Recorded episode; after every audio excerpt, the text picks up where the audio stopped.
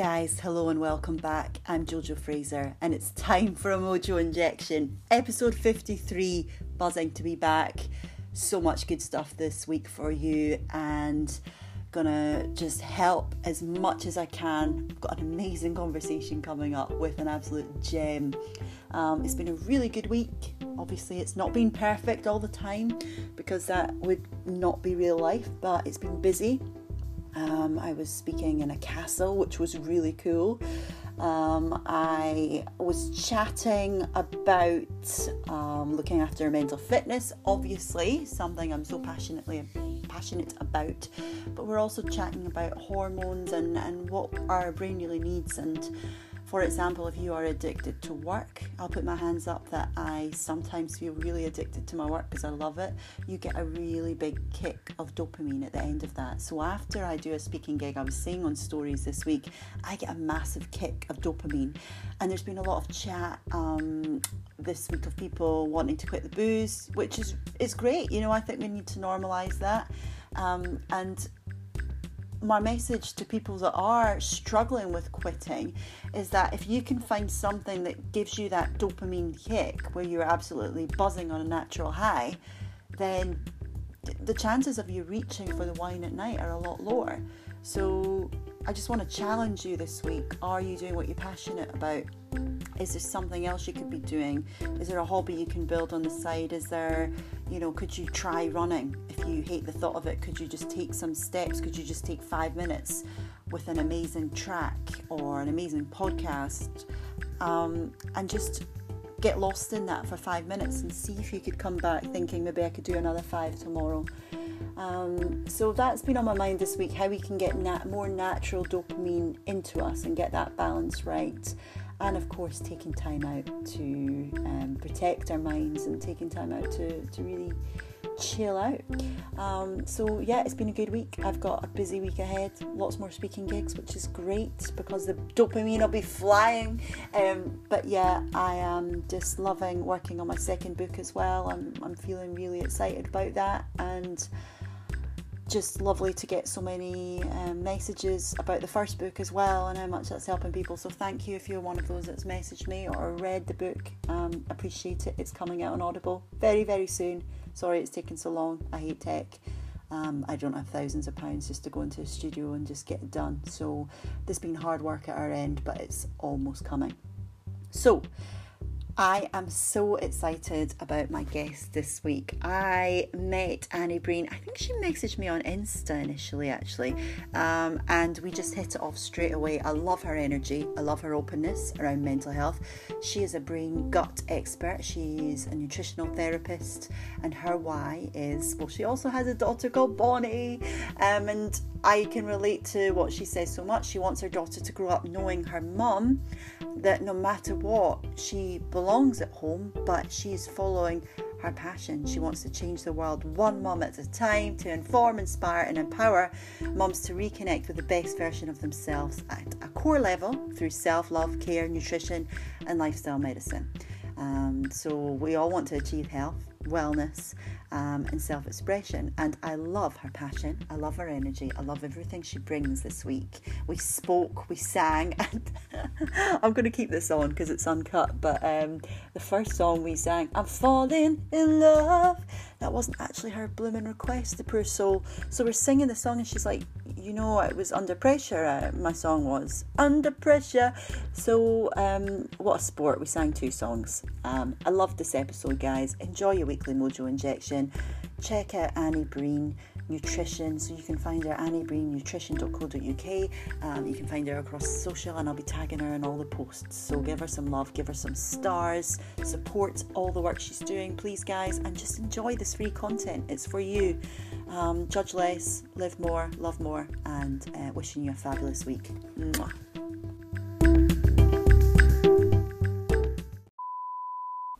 Okay, Annie, thank you for coming to my home.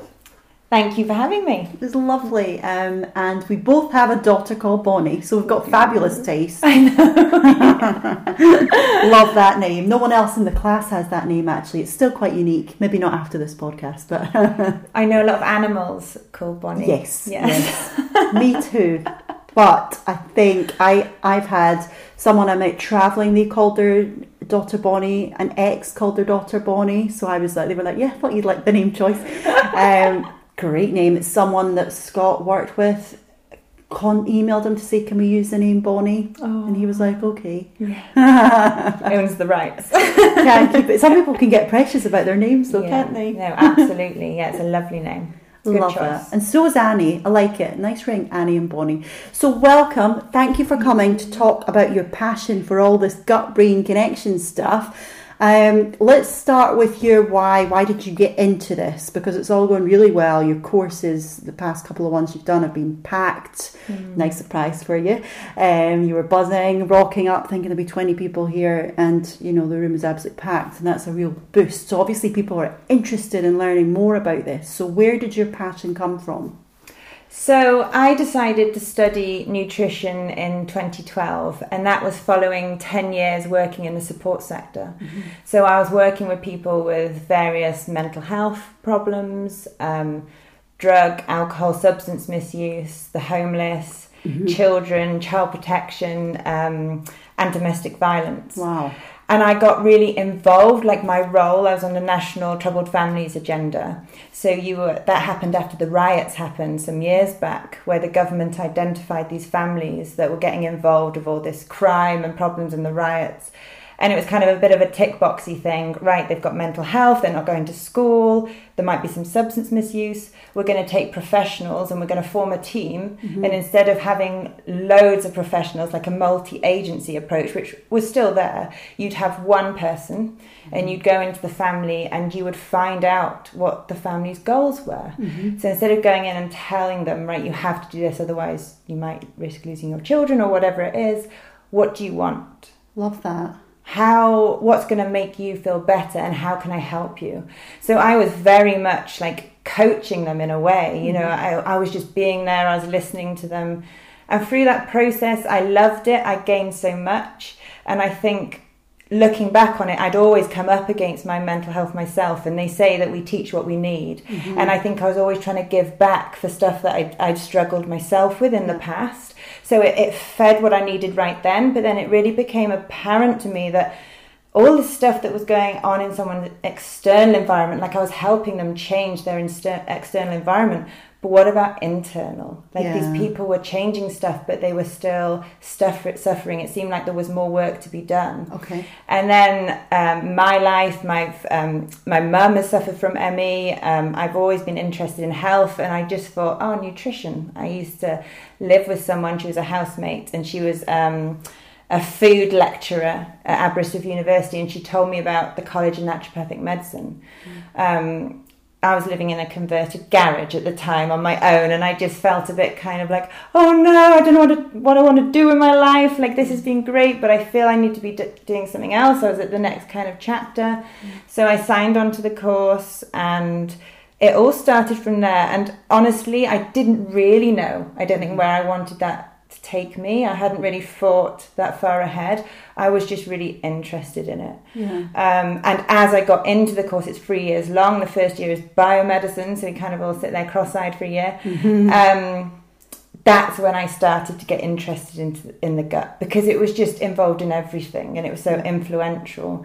And as time has gone on, that's kind of just been where I've been drawn to. That I know that if I can help people address their gut health, and me too, I've had my own journey with my gut health, mm. it can have a huge impact on wider health where it comes to mental health, that has always been something, like I said, I've come up against. And I see a lot of people that are suffering. And I think now we're moving more towards seeing the body and mind as being completely connected and not so separate. connected, so connected in every way. When you see mental health, was it anxiety, depression, stress, a mix of, or So I think it was a little bit of I'd adopted safety behaviours over the year years, I think, to cope with this people pleasing um, behaviour that I had developed that I always perhaps didn't feel good enough or what you know had self worth, um, and I think it it just came from that. And then as I got older, those behaviors to kind of numb my pain, escape from who I was because I didn't really understand it. Mm-hmm. Then probably fed into not helping my gut and inflammation and deregulating the immune system, which we'll talk about.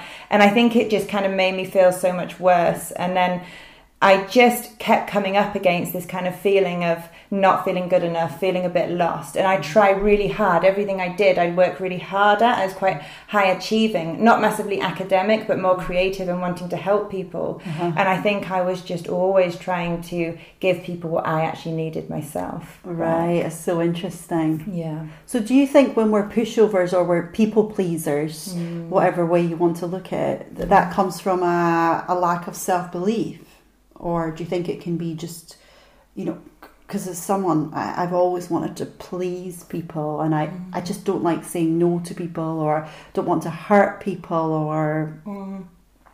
absolutely i think we feel and probably you know what we do now and certainly what i do i have to challenge people mm-hmm. i have to say well maybe what you're eating or what you're doing is not helping you be the person you need to be like to feel well mm-hmm. and that's really difficult for me because i don't want to ever upset anyone it's coming yeah. from a place of love and i think i've learned now that you have to be you know truthful and honest but in a very loving way and you have to speak your truth mm-hmm. i think um, definitely so yeah I, I totally agree and i think from the past, my um, I'll talk about it now. I was going to kind of come back to it, but I'm really interested in where kind of depression, anxiety, mental health comes from, and obviously we'll talk about the connection with the gut and the brain.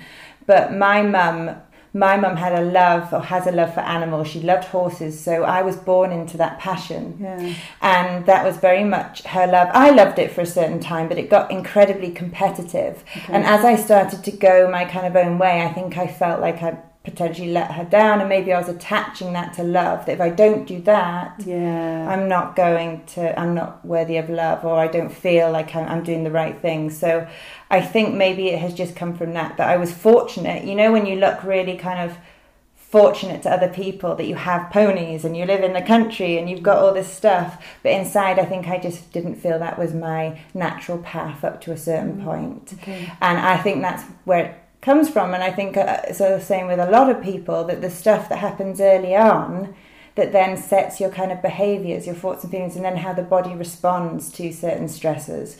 So I think it was primed quite early on, and then that just develops. And when you become a mum, mm-hmm. well, for me, all those kind of vulnerabilities were just that I had as a woman were just put on stage for the world to see. That's what I felt mm. anyway, because I hadn't really nourished my my own inner child. I hadn't really gone back and acknowledged that and addressed it or understood it. Okay. I just put all these safety behaviors, avoidance, procrastination, people pleasing, drugs, alcohol, everything that came with it on top to try and escape the pain. Ah. So how did you what how did you figure out who you really were underneath?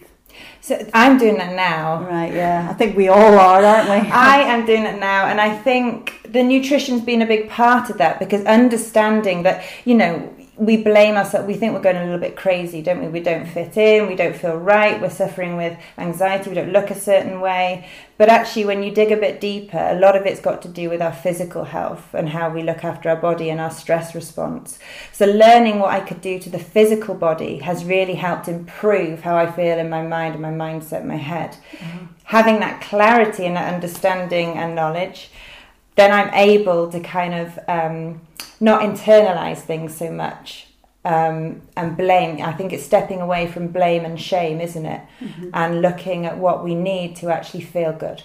What yes. do we need to feel well? What makes us happy rather than focusing on the problem? It's good to acknowledge the problem. So I think now having it's a huge deal of self awareness mm-hmm. and introspection, looking inside rather than looking outside to try and regulate kind of imbalances internally okay. look within ourselves and I, i'm still getting there i'm by no means perfect i know no one is but I, I know my triggers now i think i know things that kind of can set me off down that path okay. um, so i can put things in place to prevent it interesting not always but sometimes really interesting. Uh, one of the questions I had was from a, a, foodie. Now I relate to this. I love my food, and they were saying, you know, with with this whole chat about body positivity, they mm. kind of just eat what they want, they love their food, but they're overweight. And the doctors told them to lose weight, but then the body positive campaigns are saying, well, it's fine to be overweight. Yeah. Where's the balance with that then? What what is the truth? If this person mm. is saying, right, I am body positive,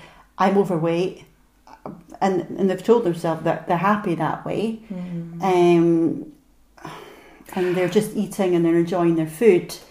The, I mean, the facts are we're living in an inflamed and overweight, depressed nation, aren't we? Children are getting depression and anxiety earlier on. Mm. People, children are suffering from obesity earlier on. Mm. So there's rates of depression, rates of obesity. So we now know that inflammation can drive depression. Uh-huh. And I think if someone is happy the way they look and they genuinely, you know, they are happy in their life and it's not interfering. In fact, it could be you know exacerbating their happiness in life then that's great it's when you start to feel unwell and you're not happy yeah. and maybe you start to then look at what's going on what could i do mm-hmm. to help support the body and the mind so fat cells produce inflammatory cytokines messengers mm-hmm. so you kind of get this cycle of inflammation and that's just a fact you know that that's science yeah why doesn't it manifest in everyone as depression? That can come down to so many different things upbringing, genet- genetics, mm-hmm. food. Not all people that are overweight eat badly, you know. Yeah. There's so many different factors. But I think because there is this huge, strong correlation, that we just have to be mindful that that can upregulate inflammation. It could, in some people, manifest as depression. Okay. How overweight, when you're talking about the fat cells and the inflammation, how overweight do you need to be for it to, to be you know to really put your risk up? Are you talking two stone overweight five stone overweight 10 pounds overweight? Yeah. Is there studies. That's a really interesting all fat cells produce inflammatory cytokines so it really it doesn't necessarily matter how overweight you are. But again i think it comes down to that person as an individual mm-hmm. and their genetic their predispos- predisposing factors their upbringing. So it's a really good question. I think if you feel well and you are happy in your mind and your life and things are going well for you and you would class yourself as being overweight, then I don't think it's as much of a problem as someone that's really feeling depressed and finding it hard to get by every day to day mm-hmm. and they're overweight. Then I would be looking at what can we do to help. Yeah, because there's a that. there's a rise of influencers that are running marathons and stuff, but they're promoting the fact they're overweight and showing you know themselves in bikinis but they're saying i can run a marathon i feel great. So i think from a physiological point of view you only really know how much stress that's if it's not manifesting outwards like in how you're feeling. I do a lot of functional testing. Mm-hmm. so i test people i can test inflammation i can test the gut i can test hormones.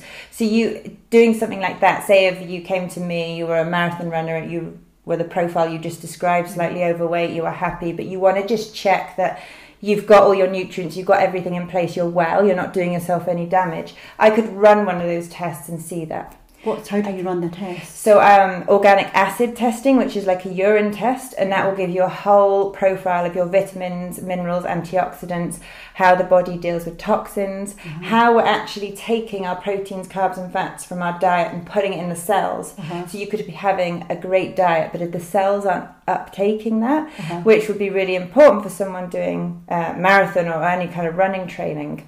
Um, so that's one test, and then there's the stool test, which speaks for itself, and that, that tests inflammation in the bowel. Mm-hmm. Doctors can run inflammatory blood tests to check the levels of inflammation. Mm-hmm. So I think that would give you a broader profile if you're actually doing yourself any kind of damage, damage yeah. there. Yeah. It's a really good point actually because it's very on trend for people mm-hmm. to be doing this, but I often wonder about the stress that we put our bodies under. Yeah. And there's a lot of chat about, you know, exercise is great for mental health, but when you push it, the stress hormones too far, it can make you mm. really moody and irritable. So I thought that was quite interesting. Yeah, definitely. And we store, when we activate that fight or flight, that stress kind of response, we store fat around our middle because mm-hmm. that's how we can access the rever- reserves we need to run away from a tiger, which is obviously evolutionary why that was in place. Uh-huh. Um, so you can sometimes not realize you're putting your body under physiological stress,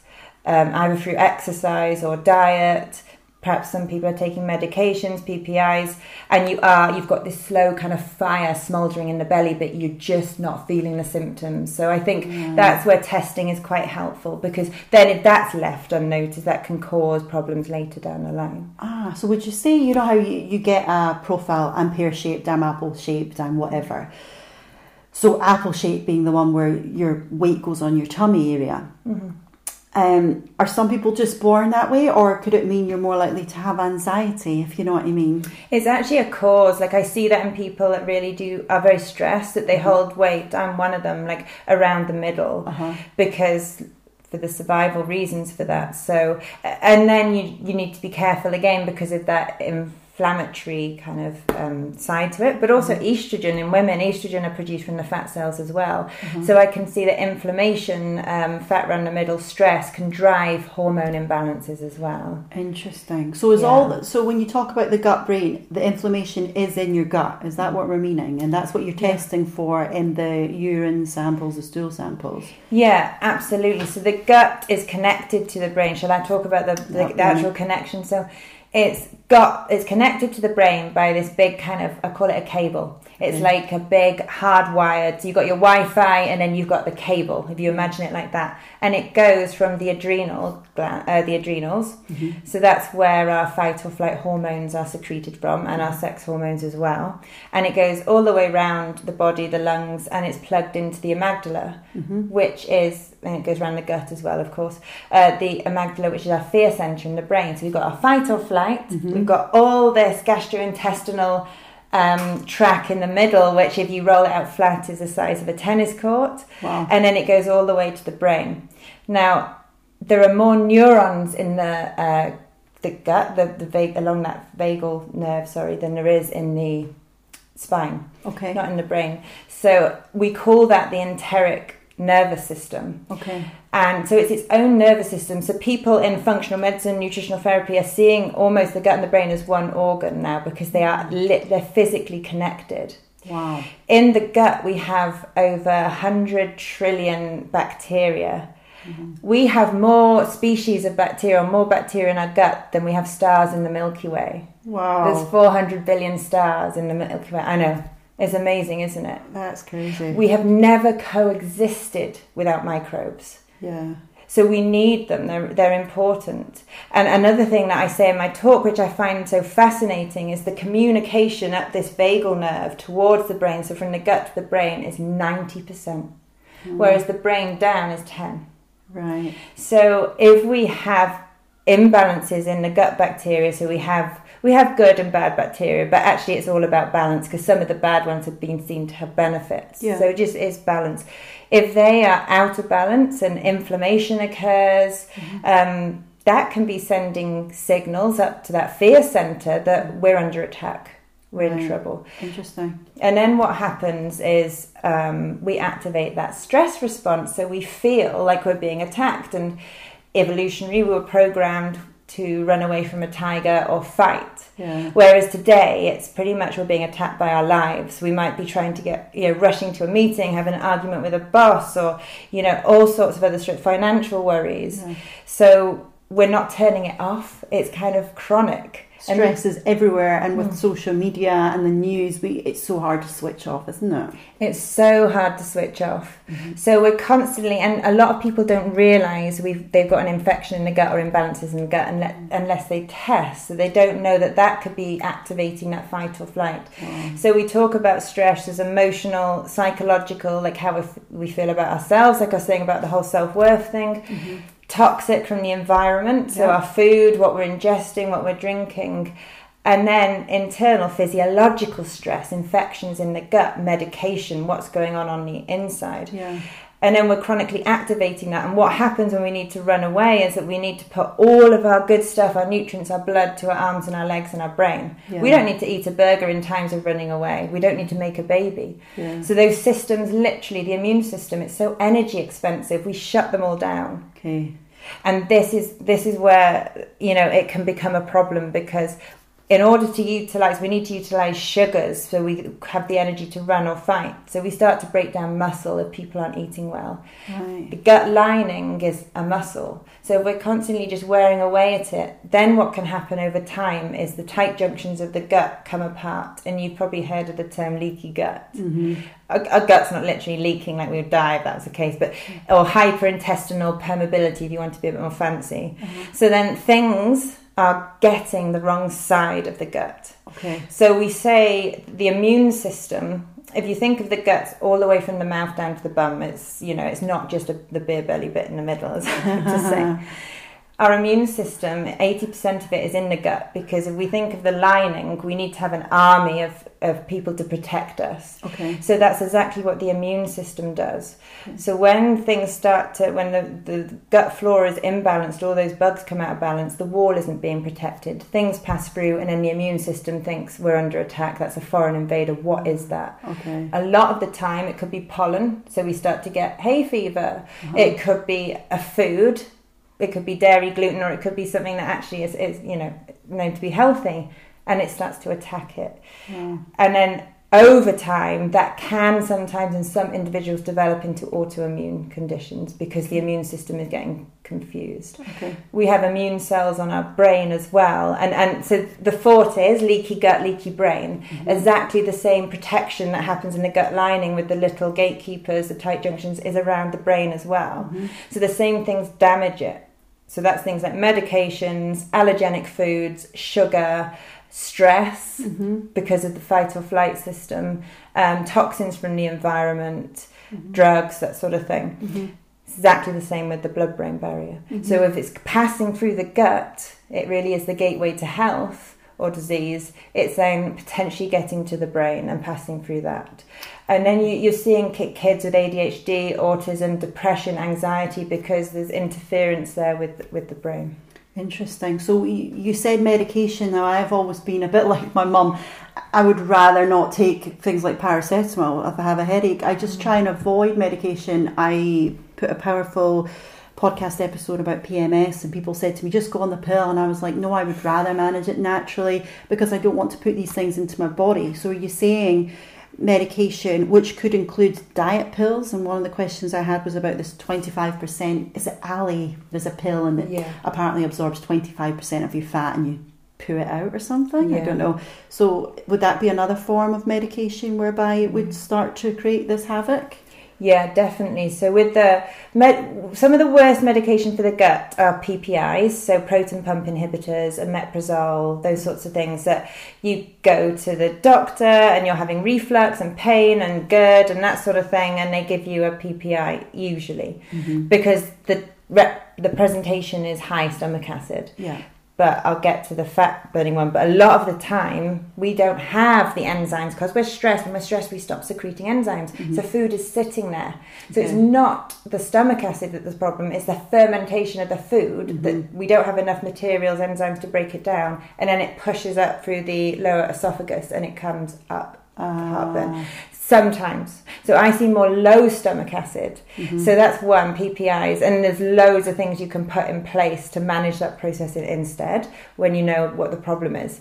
And then um, non-steroidal anti-inflammatories can cause leaky gut. So there's there's turmeric, there's reishi mushroom, there's other things, natural things that you can put in there that works on the inflammatory cascade at exactly the same level. It's just not so instant. And then there's um, the pill trashes the microbiome. And Kelly, Dr. not Kelly, Dr. Jolene Brighten has written Beyond the Pill now, and it talks about that. Um, so the fat side of things, I would, if, if someone was worried about their weight, so when someone comes to see me, it's very much a no stoned, unturned approach, no stone unturned approach, not stoned. Um, what is why? That's my favourite question. Why are you overweight? What could be causing you to be overweight, or why aren't you shifting that weight? Mm-hmm. When you start to investigate it, it could be imbalances in the gut. So we've got more bad guys than good guys. Our calorie extraction from our food is 15% higher.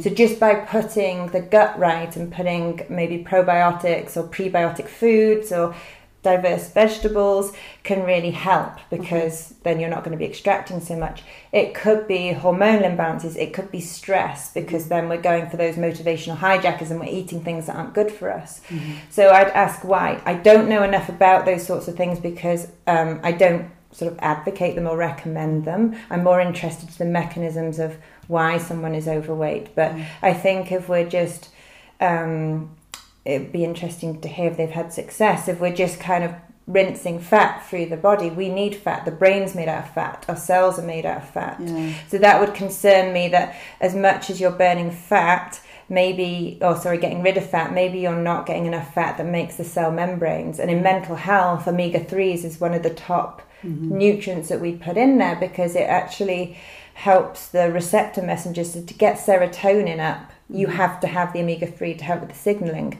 So I would be looking, I'd be concerned that maybe that person is not retaining the right kind of fats and it's yeah. just all going through. What are our top foods for the omega 3? Is that like salmon and nuts and stuff? Yeah, flax seeds is amazing. Oh. Chia seeds, um, vegetables as well, they mm. come in there all the time, and uh, oily fish. Yeah. And they diversify the the gut microbiome as well. So they're really good for the cells and the, the brain and the gut. Okay, and yeah. what's the thing, pickled stuff that everyone... Fermented foods. Yeah. Yeah.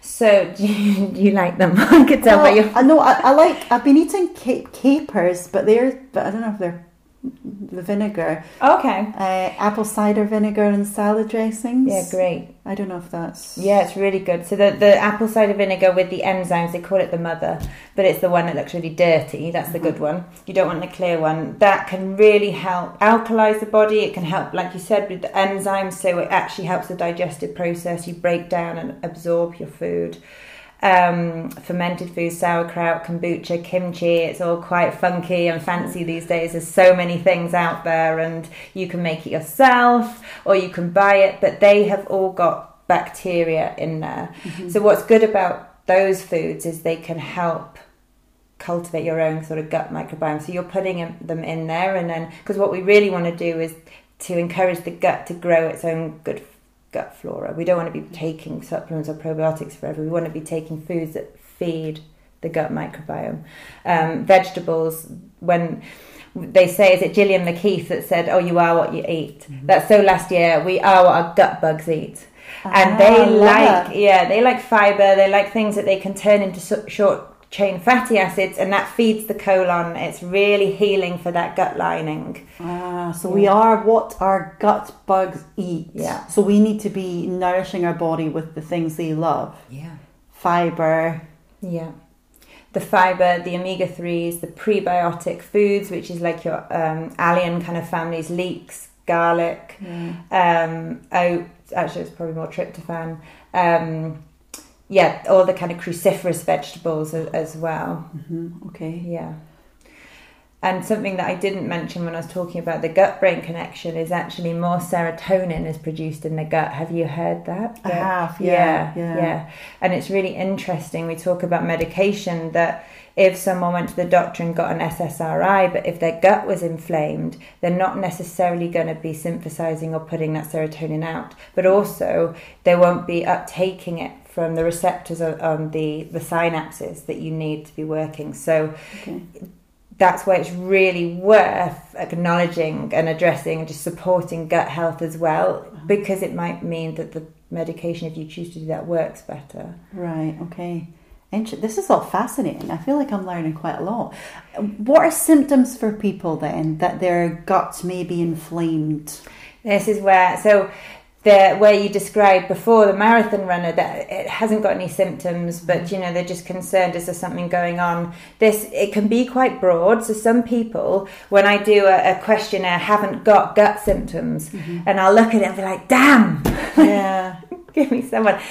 But then they've got migraines or they've got pms or pmdd which is another thing i'm really interested in. Mm-hmm. so that's um, to do with hormone imbalance or they've got um, hives, skin problems, um, various joint aches, brain fog. So it's not necessarily poor memory, things that are related directly to gastrointestinal health. Because what's happening is that maybe some people don't acknowledge their gut health and still are a bit you know not confident about talking about it. Whereas we talk about poo all the time like i, I do at home. Um, so and when you actually do ask those questions they have got some symptoms there. But there's a really good quote by Alessio Fasano. He's like the god he's a gastroenterologist. And he said the gut's not like Las Vegas. What goes on in the gut doesn't stay in the gut and that's true for that exact mechanism that I described with leaky gut. So if you're starting to experience brain fog, poor memory, migraines, depression, anxiety, mm. I'd be thinking gut health straight away. Really? What's going on that's causing the immune system, that's causing that inflammation okay. to manifest as those symptoms. Interesting. So let's talk about poo for a minute then. Cool. Um, so we've got. I talk a lot of shit. Yeah. so we've got chronic constipation where you're you're bleeding out your bum. You're you've got thick poos, mm-hmm. giving birth through your ass, mm-hmm. kind of levels. Um, and then, do people more are they more affected this way, or would it be the opposite, runny or? So you see, I mean, how many people now are diagnosed with IBS? It's just such an umbrella term, and I feel mm. for those people because it's almost like you just have to live with it. Mm-hmm. But you're literally planning your whole day around where the bathroom is. Mm-hmm. It's very stressful, and there's been studies to show that most people with IBS have some kind of depression, anxiety, and the other way around, mm-hmm. which is really interesting. I see a lot of people that they might be constipated, but maybe as a child they especially older people, they didn't have access to, had one bathroom and a big family, so they just learned to wait. Or they just t- taught themselves to wait. And then as time's gone on, um, it you know it's, it's still happening so they're going a week even two three weeks without passing mm-hmm. so we just think about what that's going to be doing toxicity wise reabsorption mm-hmm. um, is, is bad and then i see it the other way as well so that can be caused by lack of kind of nutrients in the diet, lack of fiber, lack of quality type foods, maybe too much sugar that can mm. cause constipation as well. Or the other way could be maybe a infection in the gut or they've got something going on there that they're not aware of. Parasites are very common. I know they don't sound very nice to talk about, but they can cause those sorts of symptoms as well. So what if parasites, some, what is that? So um, they've all got fancy names, mm-hmm. like a Bob the worm, that's what I like to call them. So when I do a stool test, I will look at, I'll use a company that looks at the whole health of the bowel. Mm-hmm. So if you went to a doctor, you wouldn't necessarily get this kind of test. It would just probably be looking for blood and more kind of you know, bad stuff. Um, but here, what these tests look at is your good bugs, your bad bugs, viruses, mm-hmm. which can be really tricky, um, and parasites and bad bacteria and fung- fungus as well. And then it looks at your immune health.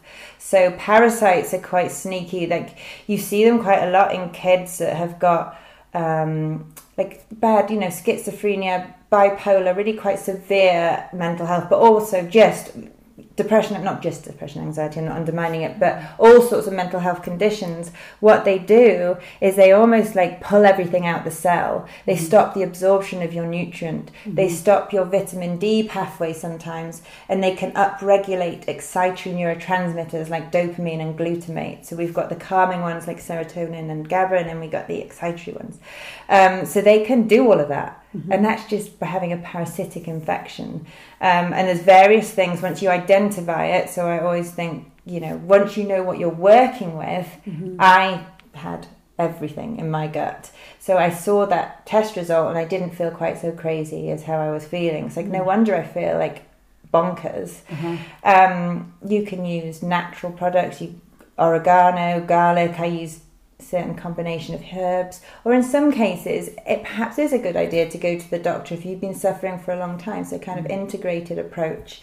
Um, but I would just say, I didn't mention before, if you do take antibiotics, I think now it's very wise to take some kind of probiotic or probiotic food after because it can take up to 12 months to rebalance the gut flora after antibiotics yeah wow yeah it's quite and sometimes they're completely necessary like i, I understand that um, but it's just knowing then the effects after it's going to have on you for a year yeah probiotic what if you don't like yogurt can you take anything mm. else Yeah, definitely. So um, there's coco- there's live cultures in coconut yogurt now as well. Okay. There's the kefir, which you can get in most supermarkets. Okay. Um, there's uh, dairy free, yes, a coconut kefir or kombucha tea, Okay. sauerkraut, or I do supplement probiotics. Okay. I do, uh, and it's not intended for long term. And I do prefer, you know, I use sort of good quality work from certain companies because you want to make sure that the strains. It's all about the different kind of strains, and they all exert different things. So there's like Lactobacillus longum, which helps with stress resilience, and it produces GABA, which is the calming neurotransmitter. Um, same with Plantarum and Infantis. So they all do. They're all like little guys with their own little traits that do different things. So it's really good to know what someone is suffering with in order to put that in. But again, just putting in uh, foods that feed your normal gut microbiome, like the diversity is key. Lots of different fruit and veg, mainly veg. Take out the sugars, the things that feed them. Um, yeah, that can all really help. What about things like stomach ulcers or extreme case stomach cancer? Do you pick things like that up in your tests or? Yeah, so, well, unfortunately, like cancer in general, it tends to go quite undiagnosed until it's slightly more further along. But mm. if there's any blood, I always, we have like a red flag thing that we, I, I always ask. And if there's any blood or anything like that, then that would definitely be worth further investigation, of course. Do you mean blood in the Um, stool? Yeah, yeah. Because a lot of people that are constipated may get that Yeah, though. With yeah. the, is it the color of blood? It should be darker. Or? Yeah, absolutely. So on the stool test I use is the occult blood, which is uh, it's kind of further up. So with hemorrhoids and stuff, it might be the bright red, and it's lower down, isn't it? Where you can tell the difference. That, Mhm. and this test tests for that. And then you'd look at your inflammatory markers as well and see if that person's got inflammation. And then I use blood tests through the doctors as well. So looking at the white blood cells and if they're fighting something. Um, yeah, so so definitely, and, I, and that's where I would obviously, if I was worried or concerned, and I'd ask that person to go and see the GP and just have some further investigations. And stomach ulcers. Oh, sorry, yeah. So that's quite commonly caused by H. pylori, which is a bacteria in the gut. Again, can be helpful, but it's when it becomes out of balance. And normally, if your stomach acid is low, if you're stressed or you're on PPIs, that's when it can thrive because Okay. it can't survive and it's acidic. So um, there's various like funky herbs and stuff that I could use to get rid of H. pylori, but you would really be looking at also building that person's first line of defense. So the secretory IgA is the first line. They're the little guys that line the, the, the wall. Uh-huh. So you a lot of times people have low secretory IgA because they're just stressed or what have you. So we'd really build that up because you don't want them to get that infection back. You'd crowd it out with probiotics, Mhm. and then you can use some more funky kind of individual supplements that would help. Okay. Um, garlic, microlized garlic is, is one, but sometimes you kind of alternate different things. So- Okay, I think my dad was on medication in his 30s and he got a stomach ulcer. I need to ask him about that. And I thought it was because he said he had a lot of Vindaloo curries. And I was like, oh, is it the chili? Yeah, yeah, but yeah. I, I think it was to do with medication. Does that make sense? Right, yeah, definitely. Because um, if it's wearing away at that gut lining as well, that Mm. can cause the the ulcers to occur, and then bacteria can make that worse as well. So Interesting. yeah, so so with with the gut, there's like the five R protocol. Have you heard of that? No. I think you can apply this to life. Like so, the first one is remove. Mhm. So you'd look at your diet, you'd look at your lifestyle, and you'd look to remove anything that could be causing um, imbalances or problems in the gut. So I did sugar free January and I felt amazing. I did. It's well like, done. oh, damn, damn, like it does work. Um, but it's just the refined stuff. So if you you can analyze your diet and you can just look at where okay, I'm not eating too much protein or I'm not eating enough vegetables. I'm eating quite a lot of sugar. So you would go where you can make the biggest difference. It's normally the things that we love. It's our crutch. It's that thing that we don't want to give up, like coffee. Mm, yeah, I'll talk to you about dairy in a minute. um, I know you love cheese. Um, but I say to people, if there is inflammation, if there is imbalances, let's do this for a certain amount of time. yeah. Because this is the mistake people make. They identify food intolerances. T- food intolerances tests are so fashionable. They'll take the food out. They'll be better or a lot better for a while, and then the symptoms will just creep back because they're not healing the gut. Right, okay. So we take those foods out, but um, short term, and that could be foods, it could be stress, it could be unnecessary medication, it could be toxic relationships. You know, what's causing the stress? Remove from your life what is not really kind of fueling your passion and your heart. So look at it as a more broader sense as well. Mm-hmm. And then replace. So this is where we go in with your apple cider vinegars and your enzymes and your um, pineapple, chunks of pineapple, papaya. That can really help digest your food. Uh-huh. Sometimes people need enzymes in a supplement form short term if they need a bit of help there. So that's replacing.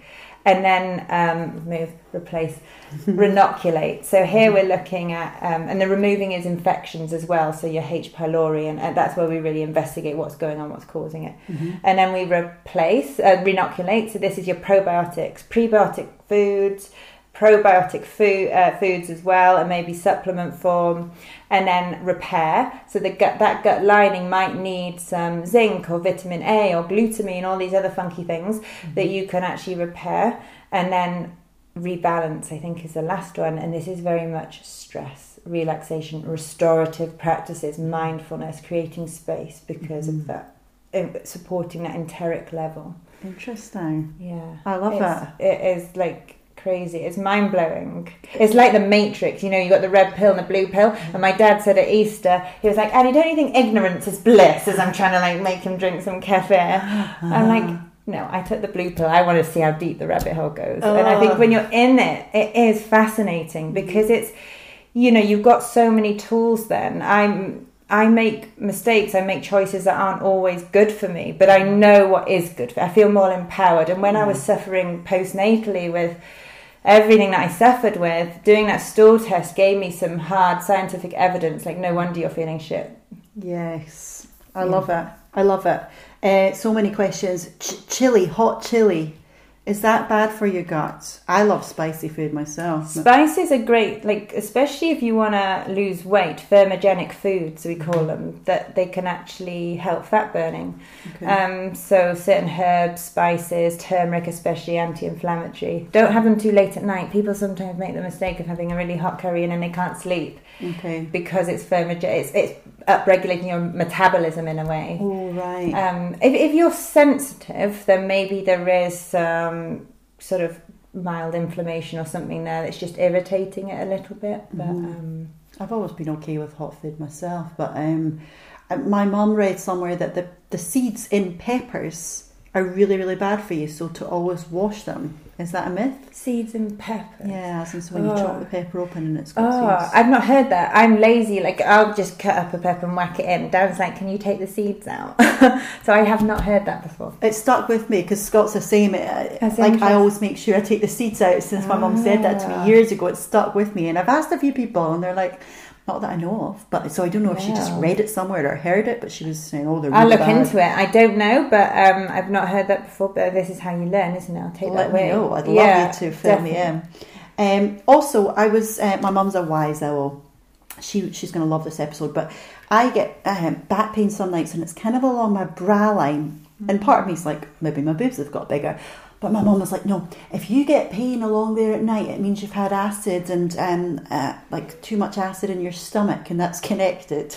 Oh right, okay. Have you heard that? And is it is it um are you do you sleep well at night? Yeah, I sleep pretty well, and it's weird. I'm more aware of it at night when I'm lying in my bed. I'm like a sensation. Mm just along my kind of brow line and my back. That's really interesting. I mean, when we when we're asleep, we haven't got cortisol in the system, so we can sleep. So that's when the immune system comes alive because mm. it can do its magic, but not in the presence of cortisol. So maybe there's some kind of inflammatory response. I'm not sure, like across the back, what that could be, whether that's more muscular. Uh-huh. Something that could really help, which I think everyone needs, is magnesium. Okay. So if you've got like muscular type pains, mm-hmm. magnesium in the form of maybe a ga- malate or a glycinate, I use different forms because they're absorbed differently. Mm-hmm. Can be really helpful, and it's also a miracle, like kind of mood um, mineral as well. Oh. So mm. you could try. It could just be from from the, the day and like carrying life around, carrying your boobs on, just carrying, you know, just kind of you were. But it could be that maybe you're just deficient in something that normally helps with those process. Does the test pick things like that up? Yeah, so if I do like a organic acids test, that's looking at minerals. Magnesium is on there definitely. Oh, interesting. Yeah. And is that with the wee and the stool, or do you? You can do it all separate. It's all mm-hmm. they're all separate tests. So we can test anything. I can test the blood-brain barrier. I can test like autoimmune takes 18 years sometimes to come out. We can test early on to see if there's antibodies being formed. Mm-hmm. There are so many different tests, like every hormone under the sun. You can just so I think you know that's kind of my job is not over testing. We don't want to treat the test, we want to treat the person, but it really helps as a tool to get to the root cause a little bit faster. Yeah. Especially if you've been suffering for some time and it bothers you. So if your back has been bothering you, it's, then that can cause stress, can't it? Because you don't know what it is. Yeah. So if it is a deficiency, which can happen in muscular, it could be that the way that you're sleeping as well. It could be that the immune system is maybe I don't know, uh, dealing with something at night. Um, so it's good not to, the signals, aren't they, from the body, not to ignore it, but maybe find out the why, and then the how becomes a little bit easier. You know how you can put it right. Yeah, interesting. And we were speaking about posture even before here. So you want to chill on the L-shaped sofa and we'll chill, or should we sit up at the table? What do you want to do? And it was like posture. It's good for us to sit at the table, and I like that because my posture can be terrible. My mum Yeah. always says to me, "Your posture, your tummy's pushing out. I look mm. pregnant sometimes." Do you know? Remember your posture, and and does that impact your gut health?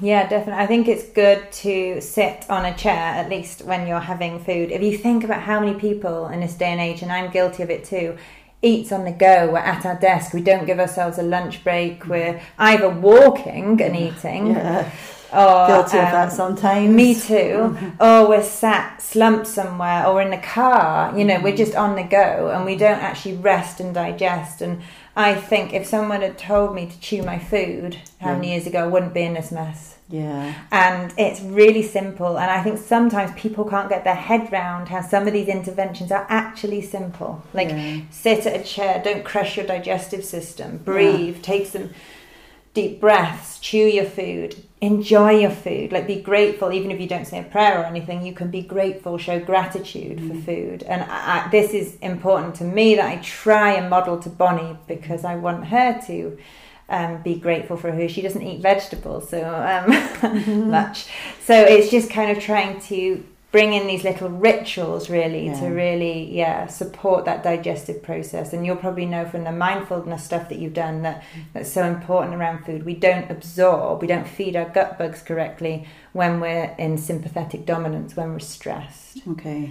so parasympathetic when we're breathing when we're more relaxed that's when we actually extract the nutrients So when we're taking our time with the food as well, then breathing, hundred percent. chatting slowly, yeah not kind of shovel, shovel, shovel. Exactly, and I see people that have wonderful diets, like they're really healthy, they exercise, but they're so stressed Mm-hmm. and they're deficient, they're depleted, they're tired because it's not actually being taken in to the cells.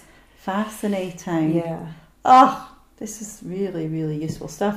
Um, we're almost out of time, but I've got so many questions. We can just squeeze in a couple more. Um, exercise. Do you? Are there certain types that you would recommend to people struggling with gut inflammation? Yeah, so I think if you're under stress and it's okay, you've identified it as being physiological, you don't want to add too much fuel to that fire. So I would say while you're addressing the gut and you're modifying the diet and you're doing some healing, yoga, Pilates, really look at building strength and mm-hmm. getting that circulation, getting that oxygen in as mm-hmm. well. Mm-hmm. And I love resistance. I used to do CrossFit. That's like a distant memory, but that can be really good as well because you're kind of going between that aerobic and anaerobic as well. So you're you're having bursts of exercise, but you're having time to recover. Yeah. Whereas if you were to, if you're quite inflamed and you've got gut imbalances, you go for a long run, that could make your gut a little bit more leaky. It could add to the problem. So you probably want to pull back a little bit, change how you exercise, do the more restorative strengthening, and then slowly bring that in once you've done the work on the gut. Perfect. Um, and one of the biggest reasons people are overweight, obviously, is the calorie input versus the output. So, are you big on things like portion control? Do you talk to people about that, or is it more the type of food you're eating? It is more the type. Um, and actually, going back to the person before about the fat pills, mm-hmm. normally we find it's sugar that's the problem more than fat. Yeah. And I really am an advocate of eating fat as long as it's the right fat because our brains depend on it, our cells depend on it, we need it. Omega 3 is anti inflammatory. So it's it's quality it's what you're eating it's the balance it's pro so if you're eating protein i do recommend protein is organic. Mm-hmm. and then veg you can do the whole clean 15 dirty dozen. You can just google that and it will tell you which ones are okay to eat non-organic which is better organic or just get a veg wash like i do. Okay. Because we're always we're eating on a budget we'll buy from like lidl and stuff and we'll just wash stuff. So I recommend people have about three colours per plate of vegetables, mm-hmm. and that's just a nice little rule to go by. Like eat the rainbow, just have different colours because our gut bugs have diversity. Have a portion of quality protein and have some fats. Have some coconut oil, some avocado, some nuts, seeds, cheese. Um, yeah, so it again depends on. I, I'm quite dairy intolerant, and mm-hmm. this was a, a, bit of a turning point for me finding that out because yeah. I was very bloated, and while I was, when I just started uh, my course, I was literally, I was still working, I was falling asleep in the day, I was bloated, I was tired, and I just didn't feel good. Mm-hmm. But I was exercising lots and I was um, trying to do my best with diet, and I thought I was quite healthy. And I did a test, and I was very highly intolerant to dairy. Took oh. it out, put probiotics in, and everything changed. I was like, wow, I must have lost a whole load of weight just in inflammation and bloatedness. Wow. I I like cheese too unfortunately sometimes the depending on if you could go abroad and eat cheese and it won't bother you or maybe it doesn't anyway but sometimes the proteins the casein it's not the lactose so much mm-hmm. causes the, the body can't break it down so well the gut mm-hmm. so it pass it can puncture through that gut lining if it's not broken down any food can mm-hmm. and then um, if I go if I have my little crazy moments Dan's like have you been eating cheese or have you been eating milk because they actually once they're in the circulation they call it like casomorphins. It's like morphine. They can attach to the receptors in the brain and change your behavior. And you see this a lot in children with behavioral problems, but also adults that mm-hmm. suffer with sort of changes, extreme changes in mood. Mm-hmm. So for me, it's individual. I might take that out for like part of the remove for four weeks, see how someone feels. Mm-hmm.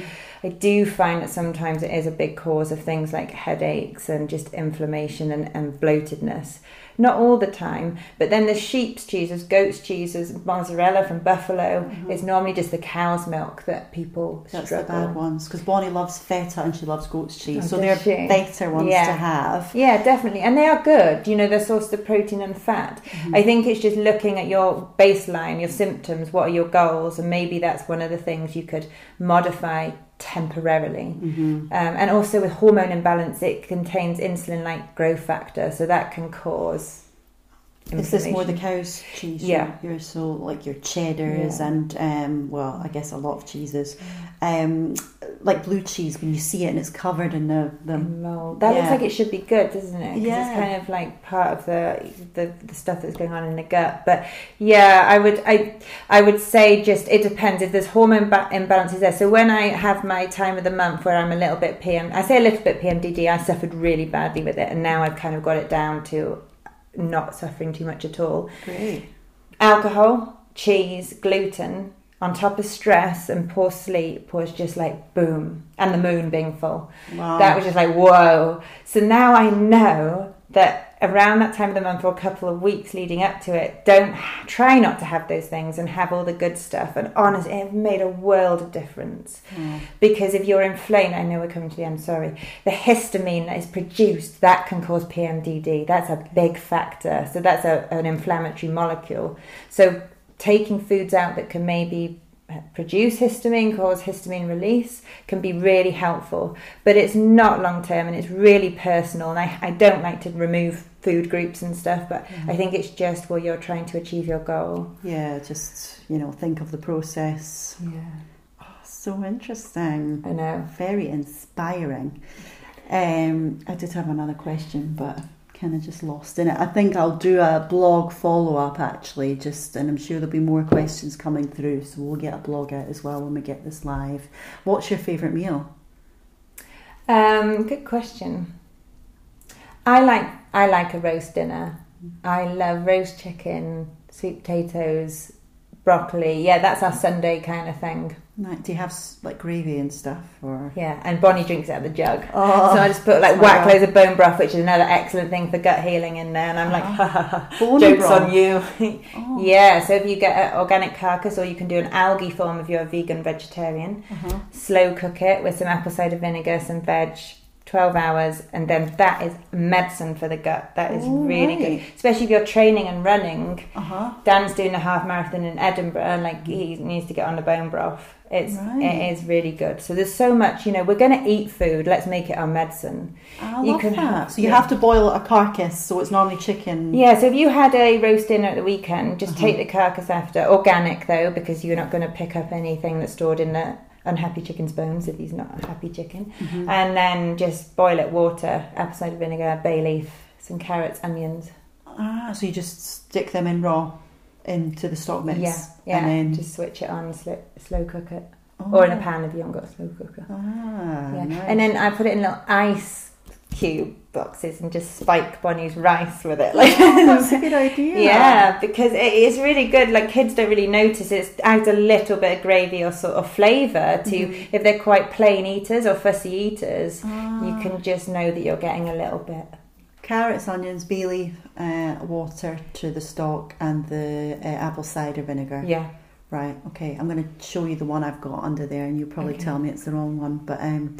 I mean, this has been fascinating. Honestly, so many more questions we can cover off another date. But um, thank you so much for coming on and Mm. spreading the mojo with your knowledge. Thank you for having Um, me. Fascinating. And tell us your song choice today and why. I love it. Oh, there were so many. I'm a big music fan. Um, it is Queen and Under Pressure because I just love it, and we're all under pressure. But if we can sing it out, music is medicine.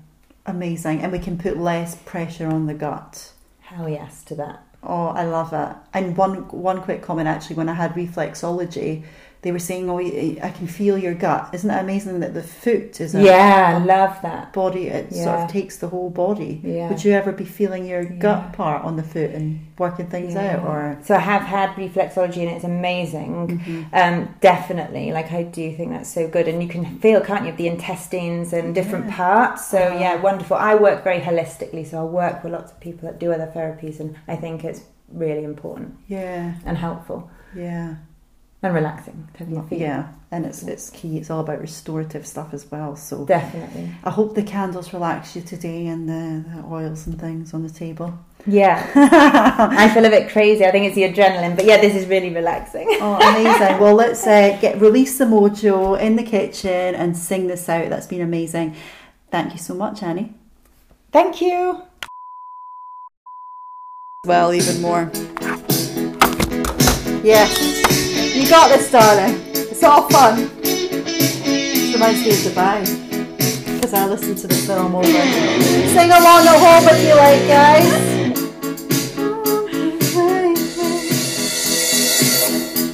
I want to break free, yes. I want to break free.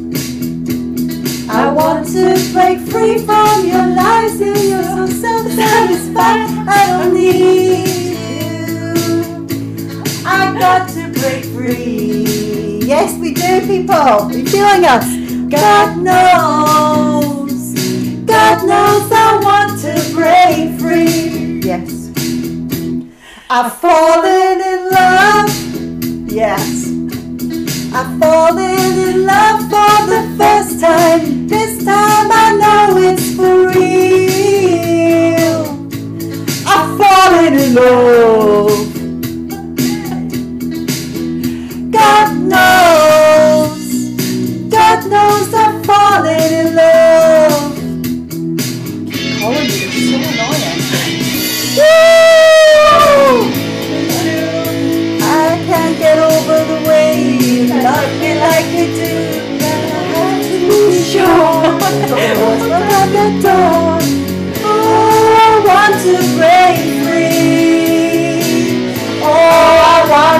break free.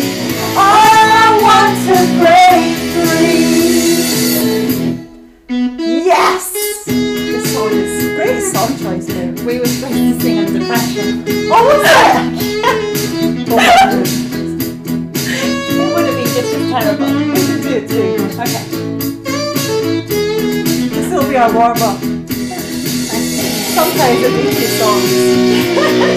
God knows I want to break free. Quite a long instrumental, isn't it? All up for the karaoke. Yes.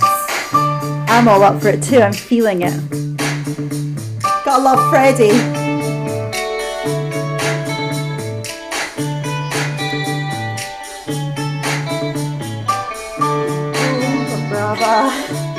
Uh, Baba. How you do this part? Baba. Pressure. Pushing down on me. Pushing down on you. No man can tell. Under pressure. It burns a building down. Splits the family in two. Puts people on the streets. Everybody. Everybody. Okay. It's a knowing what the world is about. Watching some good friends scream, let me out! Yes, tomorrow.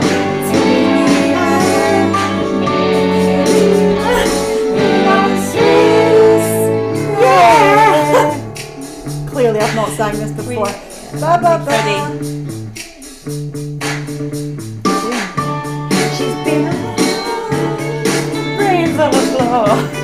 The song better actually. It never rains, but it pours. I was doing the chorus.